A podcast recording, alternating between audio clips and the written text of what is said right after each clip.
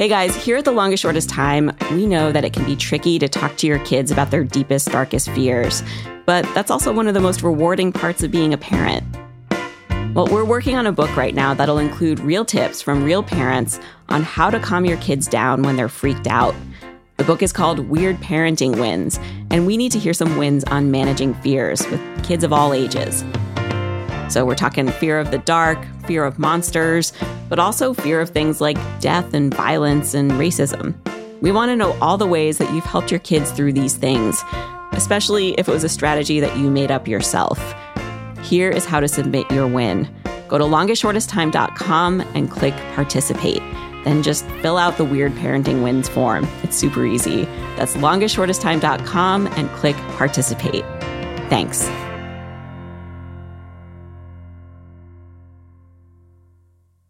A couple months ago, I was in Chicago at a conference. I was talking to this woman. She, she's a mom, she's black.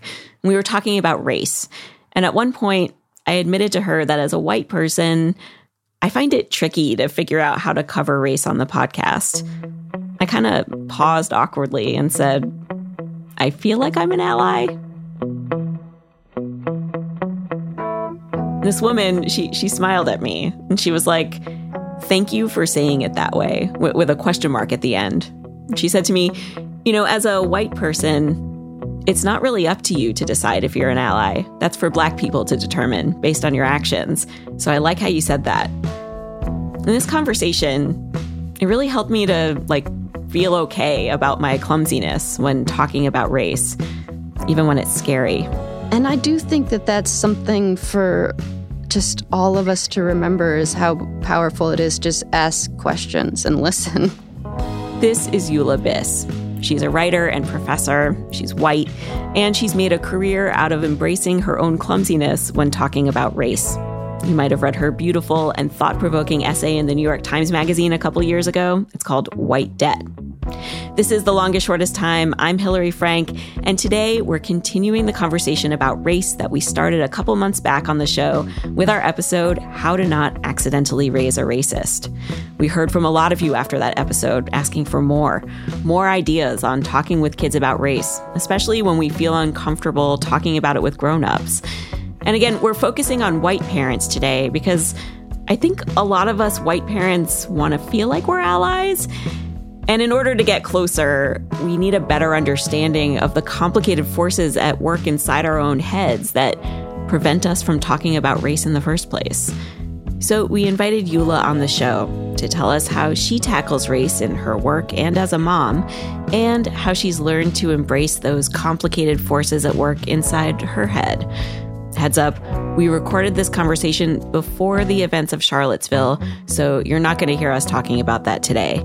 But we do think that what happened there underlines the importance of white people talking to kids about race, which is what this episode is all about.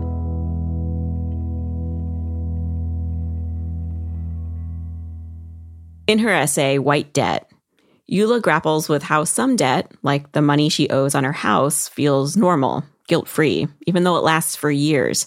And she applies that idea to what white people owe black people, and how guilt can help or hurt the process of trying to repay that debt. Um, in, in that article, there are a couple of terms that I hear a lot. I think a lot of us hear a lot, um, but I want to hear you define what they mean to you. So, can you tell us what you mean by the terms white privilege and white guilt? Mm, mm-hmm. What helped me think about what's going on with the term privilege was seeing the the etymology of the word and its its source is from the the Latin meaning private laws. And um, and the idea behind the word is uh, is a society where laws apply to some people and not to others. And that's that's the kind of injustice that I mean when I use the term privilege. Um, I don't mean that you have some things that other people would like to have. I mean that the the laws of your land actually function differently for you in a way that promotes injustice for other people. And how about white guilt? So white guilt I in, in, that article that you reference, I was trying to redeem guilt. Um, and because my sense is that there's so much shame and embarrassment, especially around the whole concept of white guilt, that I'm afraid that people people just bury that sensation, just bury that feeling, rather than um, than following it to its source and trying to figure out, okay, if I feel this guilt, what's the source of this guilt? Um, so there was a little history of of the word of the term that helped me think there, and it was it was learning um, from my neighbor that the word for guilt and the word for debt are the same word in German. Um, that in, in German, it's the same word is used for those two concepts, those two ideas. And that was really illuminating to me. Um, and it, it, made me think okay, well, maybe the way in to this concept of guilt, a way in that won't be threatening or scary or embarrassing to people, is to think about it in terms of debt, which is in reality still a difficult concept for people. There's still shame around being in debt, there's still embarrassment, there's still denial. But we do acknowledge around debt that it it can be paid off eventually. Um, and that to me was also useful. I, I, it made me think, okay, is there is there a way that guilt can be paid off? Is there work that can be done um, that can redeem this sense of having something you didn't earn? I mean, I think it's very um, natural for for a lot of white people. I mean, I can just speaking for myself. Some of the stories of the history of slavery and racism in our country makes me think, well, I'm a white person and that makes me feel guilty. Yeah. And I think that we've there's a lot of kind of mockery and caricature around the guilty white person. Um, that's something that we, you know, culturally we've decided that there's there's something sad and silly about the guilty white person and I I was trying to suggest that there's a different way of of owning that feeling and that it, it doesn't have to be sad or silly. It it doesn't have to be a kind of self hatred or, or self mockery. That it can actually be a kind of essentially adult position towards the world, uh, a recognition uh, of of what you owe. Eula hasn't always felt this way about whiteness and guilt. Her thinking's been evolving for years. When she was nine years old, Eula's parents split up. They're both white. Then, soon after the split, her mom started dating a black guy who lived with them. This meant that Eula saw up close from a pretty young age how people with different skin colors are treated differently. I had a lot of opportunities to think on some hard questions of the politics behind that difference. For instance, my mother and her boyfriend went to see Jungle Fever when it first came out, and the windows of their car got kicked in. And that was a moment where I remember being kind of brought to consciousness. Wow. And where did you grow up? I grew up in upstate New York outside of Albany. And so, what were you thinking after that incident where um, the car got damaged? I was really young and new to this uh, this thinking, but my mom told me the story, and she said, "You know, it's because I'm white and he's black that they did that." And I said, "No, that can't be it." You know, it's. I, I remember being quite incredulous, um, and I still now talk to people um, in my community, in my neighborhood, who, when they're faced with um, with racism, racist action, with prejudice, are are incredulous, don't believe that it could possibly be true. I think that comes from a desire for it not to be true. Later, in her book of essays, Notes from No Man's Land, Eula writes about being in her 20s, living in New York with her mixed race cousin. One day, a census worker comes to their apartment to survey them. And my cousins attitude around the census taker is much different than mine. She doesn't want to let him in to begin with. She doesn't believe that he's the census taker. She's suspicious and worried. Um, and then, as he's asking questions, she talks back to some of his questions in a way that surprised me. Uh, you know, particularly some of his questions about race. And there were things she didn't want to answer, and there were things that um, there were questions that she where she refused to give him the information he was asking for. And i was i was really baffled by this interaction. And i said to her you know this isn't for him. You know this is this is for the government. It's this is for for the records. Why why are you um why are you making this so difficult for him and she said no it's exactly because it's for the government she said, think about it. Think about the history of Black people's interaction with the government. I think I've earned the right to be suspicious here.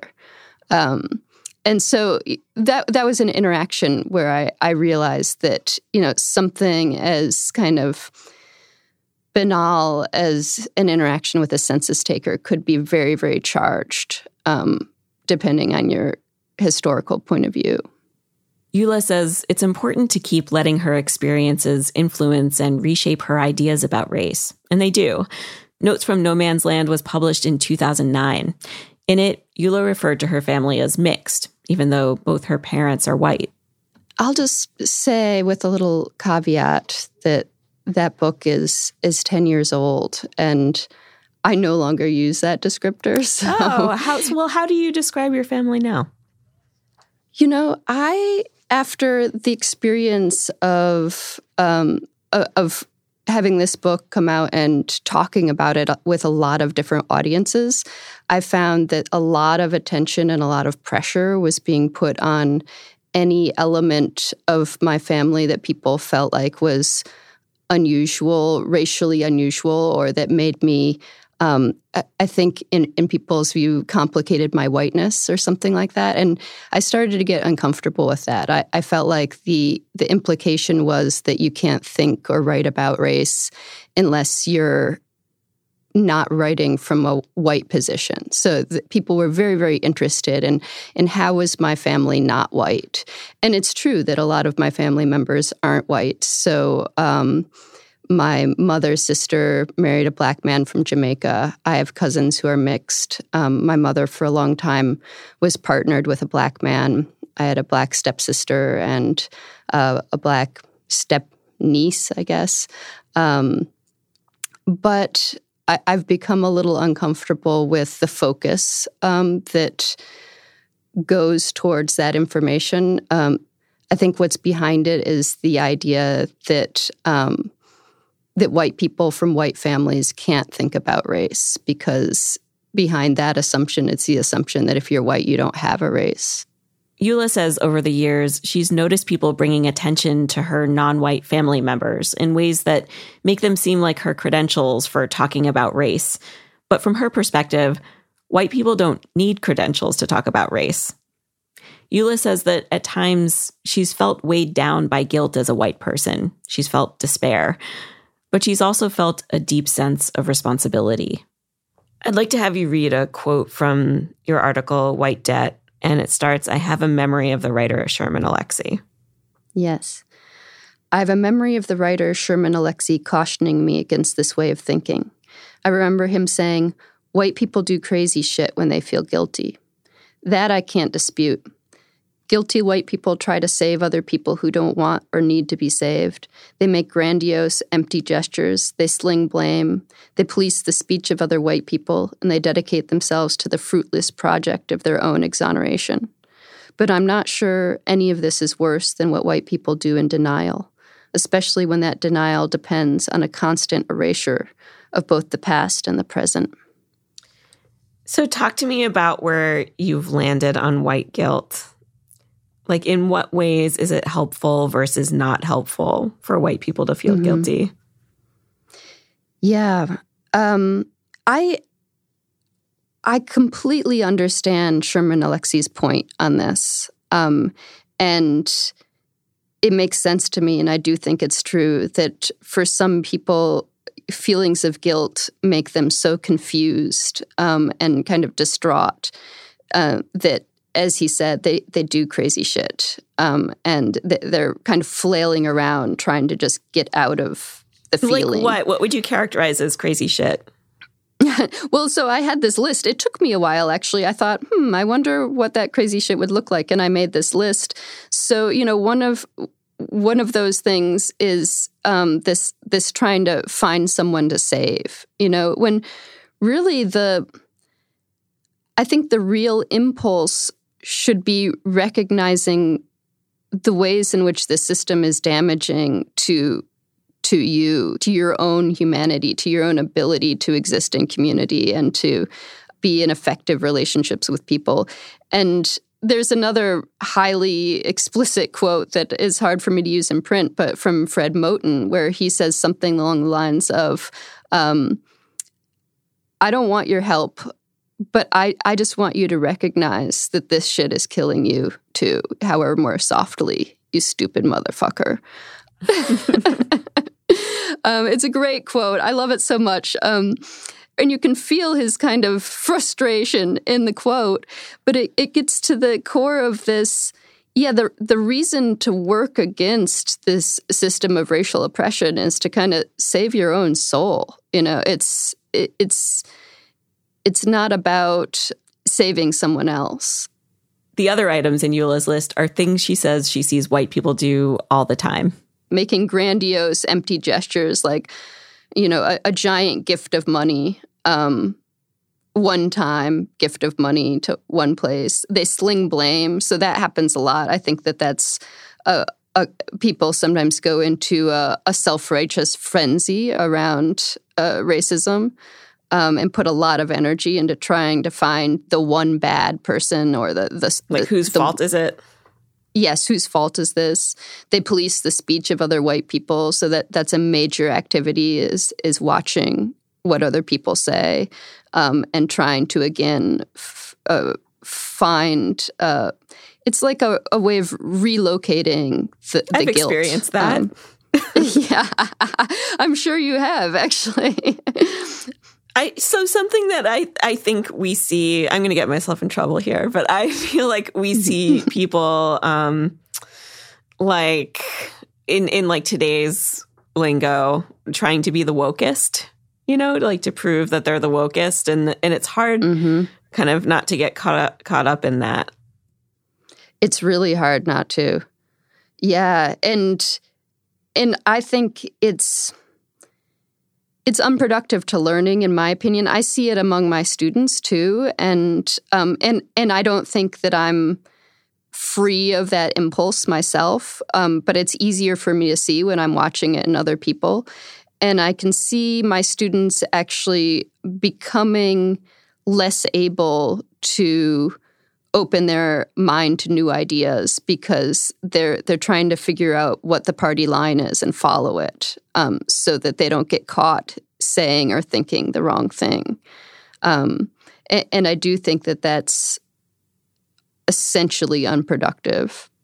Eula goes on in her essay to say this Isn't guilt an essential cog in the machinery of conscience? When I search back through my correspondence with Sherman Alexie, I find him insisting that we can't afford to disempower white people because we need them to empower the rest of us. White people, he proposes, have the political power to make change exactly because they are white.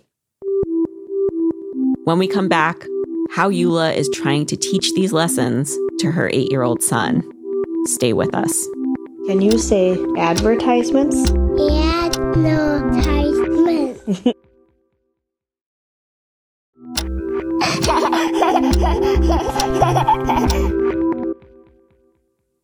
We are back with writer Eula Biss. Eula, how do you talk to your eight year old son about the brutal history of racism in this country, um, as well as the fact that um, brutality still exists? Yeah.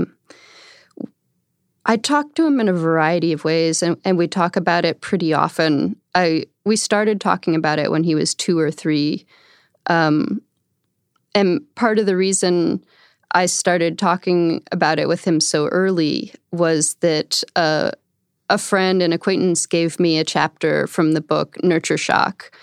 And there, there's a chapter on race in that book. This book is really great. I've read it and I love it. It's an evidence based parenting guide, basically. Um, and the chapter Eula read talks about a study with white parents who used the colorblind approach. Remember, we talked about this approach last time. Um, it's where parents choose not to talk to their kids about different races because they want to avoid introducing negative stereotypes about people of color. But this study found that colorblindness totally backfires. In the absence of messages about race from their parents, the kids actually assumed that their parents had negative feelings about people of color. So this this made a huge um, impression on me, and it was part of the impetus for me to to begin talking with my son about race really early. What I discovered in talking to him early was that he knew much more than I thought he knew. He knew really, really early. Um, he understood the categories, and one of his first questions to me about race was. He was probably between two and three when he asked me this. He asked me about a friend of ours um, and he said, "Why? Why is her skin brown?" But what was so interesting about his question and what made me realize that he knew more than I thought he knew was that she is someone, her skin is brown, but she would, in our system of classification, she would be classified as white.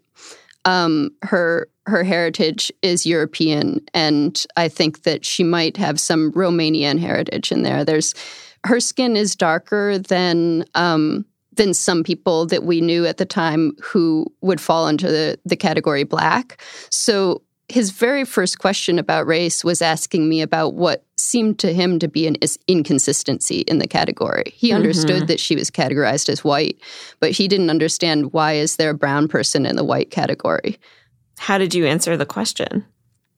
Uh, I really stumbled through that one because I thought I knew what was coming, I, I'd been prepared for the why is so and so's skin brown? But I thought he was going to ask that question about someone who would be categorized as black.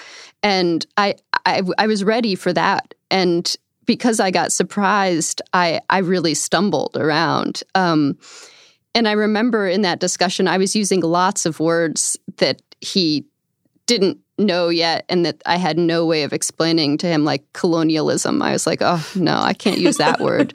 Um, it made me really, really strongly desire this thing that I still wish exists, which is like a dictionary for talking to two year olds, you know, that will, where you can look up colonialism and there will be an entry there that shows you how to explain that in only words that are in a two year old's vocabulary.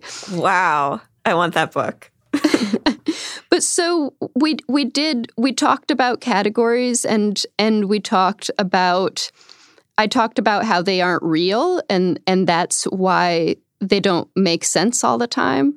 Um, but it was I could see in his face that it was confusing to him. And it is confusing. I think that conversation was more edifying for me, honestly, than it was for him, in that it really underscored for me all the the absurdity in our our system of racial classification. And how about as he's gotten older? He's eight now. How do you talk about the more complicated things as he understands more?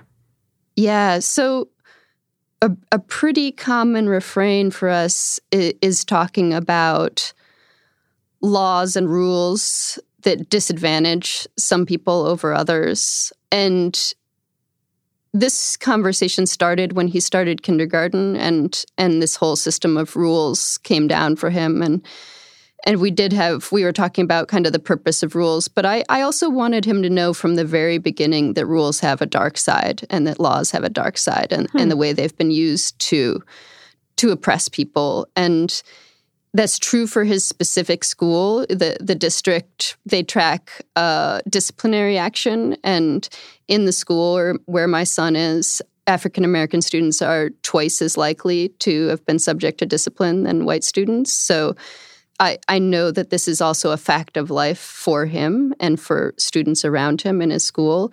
I know that he's seeing uh, black students get disciplined more often than white students, and and so I want him to know that these systems aren't exposing some innate badness that's there, that it's the system itself that is flawed and that is bad. And so that's, I have some version of that discussion with him very often. Um, I, I turn it over in a lot of different directions to try to get at the nuances because the nuances aren't that all rules are bad and you should never follow them, but the nuances are that I, I don't want him to get it into his head as young as he is that there's something criminal about people who aren't white. Are, are, you waiting for him to ask questions, or will you see something happen at school and you bring it up and mm-hmm. contextualize it for him? He'll occasionally ask questions, but I it's much more common that I bring it up. Um, and that he also will hear my husband and I will talk about race fairly often. He'll hear us and he'll ask what we're talking about. I also have become part of this group, which I think might be national, uh, but at his school is called Courageous Conversations. And it's a group of parents who organize um, conversations and, and trainings for parents, for adults um, in thinking and talking around race. So he he knows that I'm in that group and he knows what we do and um, he will ask questions ab- about what we're planning and why we're planning it and um, so things come up that way in the course of our lived lives. Though when he was much younger, he asked more questions about race. I noticed that. I, I think that by eight, I think there's already things that he's just accepting. And, and that's the part that scares me. That's that's why I bring it up and I, I talk about it frequently. Um, we also read a series of books that I really loved um, by Christopher Curtis. He he wrote a book called The Watsons Go to Birmingham, 1963. And he's written a bunch of other historical novels for kids.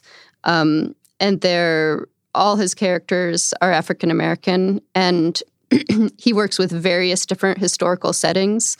And those books were really useful to me for for opening conversations about race in various different time periods, civil rights era, also the Depression era. How did that go? Like talking to him about the civil rights movement, how did he uh, react? You know, in in almost all the conversations we've had about civil rights movement, unfair rules, slavery, it's made him sad. There's been a few of those conversations where he's cried. I consider that a totally appropriate response to learning about that history. It makes me actually think of a moment when I was in college. I had a professor who uh, was a a labor historian, and I was taking a labor history class. And she came to class and she was lecturing on the Triangle Shirtwaist Factory fire. And she broke into tears while she was describing what happened in that fire and the the women falling burning out of the windows of that building.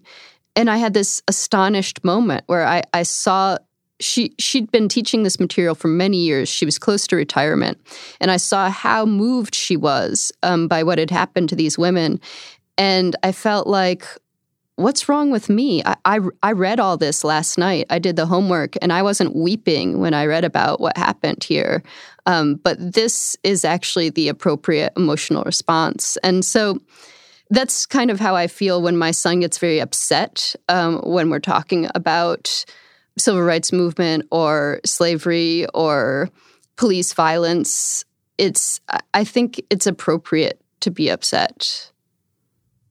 I think that's that's actually uh, really useful for me to hear. When my daughter learned about Martin Luther King um, in preschool, they they told the whole story and and what happened to him in the end. She came home and was just a fucking mess. She was like, well, he had the best ideas in the world and they shot him for it. Mm-hmm. You know? Yeah. No, I think rage, a total, total temper tantrum seems to be the absolute appropriate response to learning that. And like, and, and like, and then what? Then what do you, then what do you do with that? I, I do think that that's tricky to figure out where yeah where do you turn it? Do you turn it towards a, a desire to make change? Um i you know when my son feels sad i do tell him you don't need to feel sad about who you are but you should feel sad about the way things are. It is sad and it doesn't have to be this way. And I I do think that that sadness can eventually morph into resolve especially if a child is given some more equipment and i you know i'm saying this i'm like talking just totally off the cuff because i don't know how you give the child the equipment right to mm-hmm. feel like they have the means to make change but in general i think I think that we tend as both parents and and we tend this way culturally too to be scared of negative emotions in children and to feel like it's a sign that something is wrong with them or with us. And I think it's just a sign that they're humans like we are. like many of us, Eula struggles with when and how to talk to her son about some of the hardest parts of racial oppression in our country, like police brutality, which I think is a valuable lesson. Even having a lot of information and years of practice talking about race doesn't make the tough questions easier. Maybe it even makes them harder. Eula wrote that she wants her son to be able to recognize his own privilege as a product of an unfair system and consider ways to sacrifice that privilege. Eula's also been thinking about ways that she can do that as his parent. In a minute, one little promise she's made to herself don't go away. Advertisements.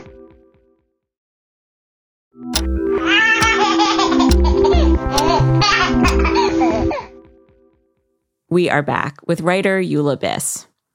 Last year, Eula came across an article in Bloomberg News about the high school in her neighborhood, Evanston Township High School.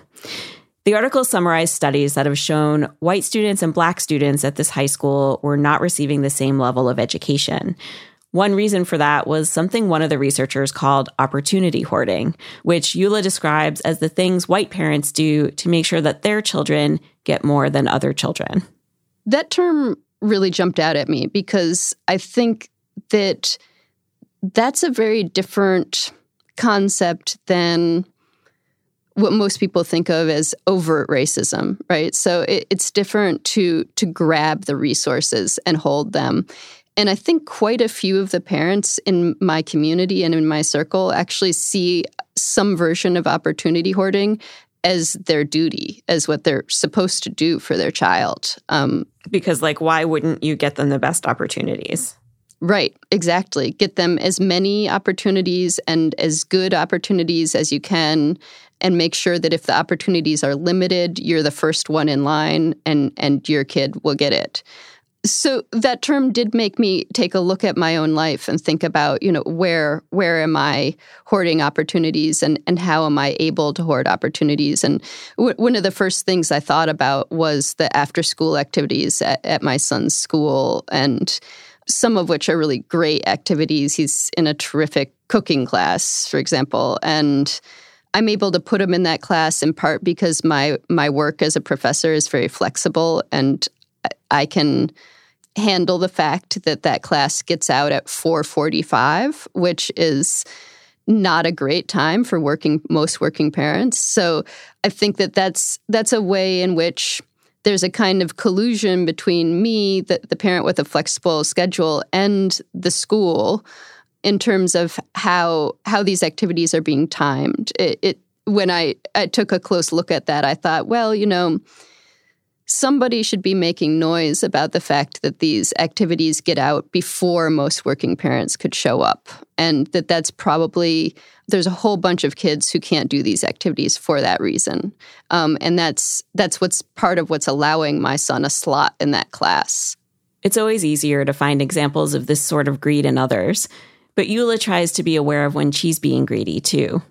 Do you do you wind up being one of the people who makes noise about that kind of thing so, so I've started to. This is, you know, this is coming from this group of parents that I'm in. We, we've started to try to pinpoint places where we might be able to to move. Um, there's a lot of stuff we can't do with curriculum. Uh, curriculum can't be touched in a lot of ways. Um, but that is something that's a PTA activity, and, and that is something that we could um, move. We could shift.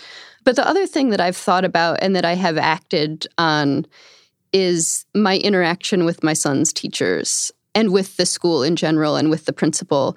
And I made a little rule for myself a couple years ago that I wouldn't make noise to the teacher or to the principal unless I was making noise about something that affected not just my son but other people too. So that that was kind of my own rule of thumb, and I'm sure I've broken that rule. Um, but I do try to think when I approach the principal or the teacher. It, is this going to have some broader benefit for children other than my child? Because I also think that there's a form of opportunity hoarding that happens just with the teacher's time and attention being taken up by the parents who are the loudest and the noisiest. And these may be parents who are able, for lots of different resource reasons, to be up in the teacher's face a lot more. And if I were a teacher, I probably would put a little more attention towards the students whose parents were giving me that kind of headache. And I think that that's another place where, where opportunity hoarding happens under the guise of what we imagine as good parenting. So I heard you recently on the public radio show on Being, um, and you talked in that interview about wanting to make people angry with your writing. That that you feel like you're not doing your job if you haven't pissed people off, and you you mentioned that you have a temper personally. And hearing you say these things made me realize what a fear I have of pissing people off, mm-hmm. especially when it comes to talking about race. So uh, so it is very hard for me to talk about. Um, help me understand why I should embrace pissing people off. Yeah. Well, I do want to clarify. I don't want to make people angry. I just, uh, I expect that people will be angry if they're being challenged in the right way. I, I think that that's one of the things I've learned as a teacher is that people people get have strong emotions when they're being challenged. So it isn't always anger. It can be frustration, it can be sadness. But there's a lot of emotions that we consider negative that people feel when they're learning, I, I think, when when they're meeting a challenge. Um, so I I do feel like I, I do want to write writing that is challenging and that can be transformative, maybe at its best. And I expect that if it's doing that, it will give people feelings. So, why should you make people angry? You know, for the most part, one of the surprises for me in, in talking as much about race and as openly as I have for years um, is how the hardest part has been actually just breaking the taboo and bringing it up when no one else has brought it up, introducing the subject. But in terms of how other people react, I, I feel like it has almost never brought on an interaction that I didn't want to be in. I guess part of the lesson for me there is that I think we're told that we shouldn't talk about race because we're going to make other people uncomfortable. And for someone who's not confrontational. I think there's a fear of initiating a confrontation. Or saying the wrong thing. Yeah, saying the wrong thing. You know, that, so for me, that's the most painful part. Uh, I, you know, I'm, I've been doing what I'm doing now with you for years, and it continues to be really agonizingly uncomfortable to me. And I continue to have the sense that I'm saying the wrong thing and that I will be judged. And but I, I'm here to tell you that I, I've now been speaking messily and frankly and in totally in ways that I totally later regret about race for many many years and nothing terrible has happened to me yet. And I do, you know, the other thing that's been liberating for me is this comes from my husband who's really adamant about the fact especially around race and racism, he feels that what you do is more important than what you say. And that has been it's been really important for me to be around that mindset because I do think that there's a kind of smokescreen that's thrown up around all this attention that we give to to saying the right thing and that that really we need to be putting some of that energy towards action and towards doing something and and worrying a little bit less about people's exact phrasing or choice of words. Of course, as a writer, Eula thinks words have power too. One of her actions is writing and talking about race. And so, one of my takeaways from this is I need to take a deep breath and talk about race more. And just know that some things are going to come out wrong, even with practice. And I guess that's got to be okay. But people, please don't let me stand out here on my own. Join us on our website, longestshortesttime.com. Go to this episode, number 135, and use the comments as a place to talk about the things that you can do in your communities to be more of an ally. One action that you can take right now is a little self education. Find a link to read Eula Biss's essay, White Debt, on our website. We've got other resources there too, including the books and organizations that Eula mentioned today. This podcast is produced by me, Hillary Frank, with Abigail Keel and Kristen Clark. We are edited by Peter Clowney. Our engineers are Pete Karam and Jared O'Connell. Our technical director is the Reverend John Delore. Our music is performed by hotmoms.gov and directed by Allison Leyton Brown. We get editorial support from Amory Baldonado, Antonia Akatunde, and Rekha Murthy. Special thanks to Northwestern University and Kayla Stoner. Next week on The Longest Shortest Time, we're doing it. We're really guilty. But oh, this is so fun. Just watching one more episode of Tom Selleck's Magnum PI was such a secret. I sat at family events and thought, if anyone knew what me and my husband were up to. We'll have the story of a woman who left a strict religious community with her son. Don't miss this show, you guys. Subscribe to The Longest Shortest Time in Stitcher or Apple Podcasts or wherever you like. And as always, here at The Longest Shortest Time, we are looking for your stories. Send us anything surprising about your family. We love to be surprised. And don't forget to send in your weird parenting wins about fears, real or imagined. Go to longestshortesttime.com and submit your story.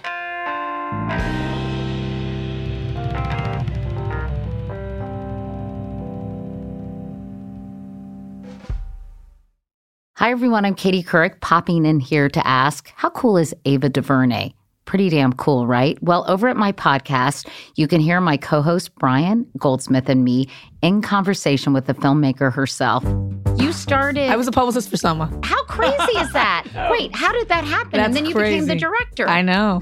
Ava was nice enough to take a break from editing her next movie, A Wrinkle in Time, to sit down and talk with us.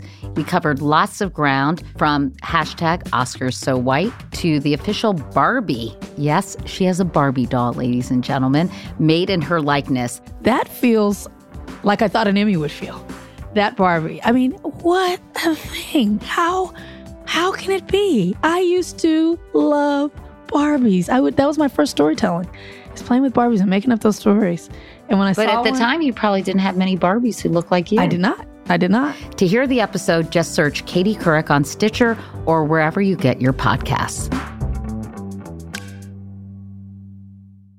Da, da, da,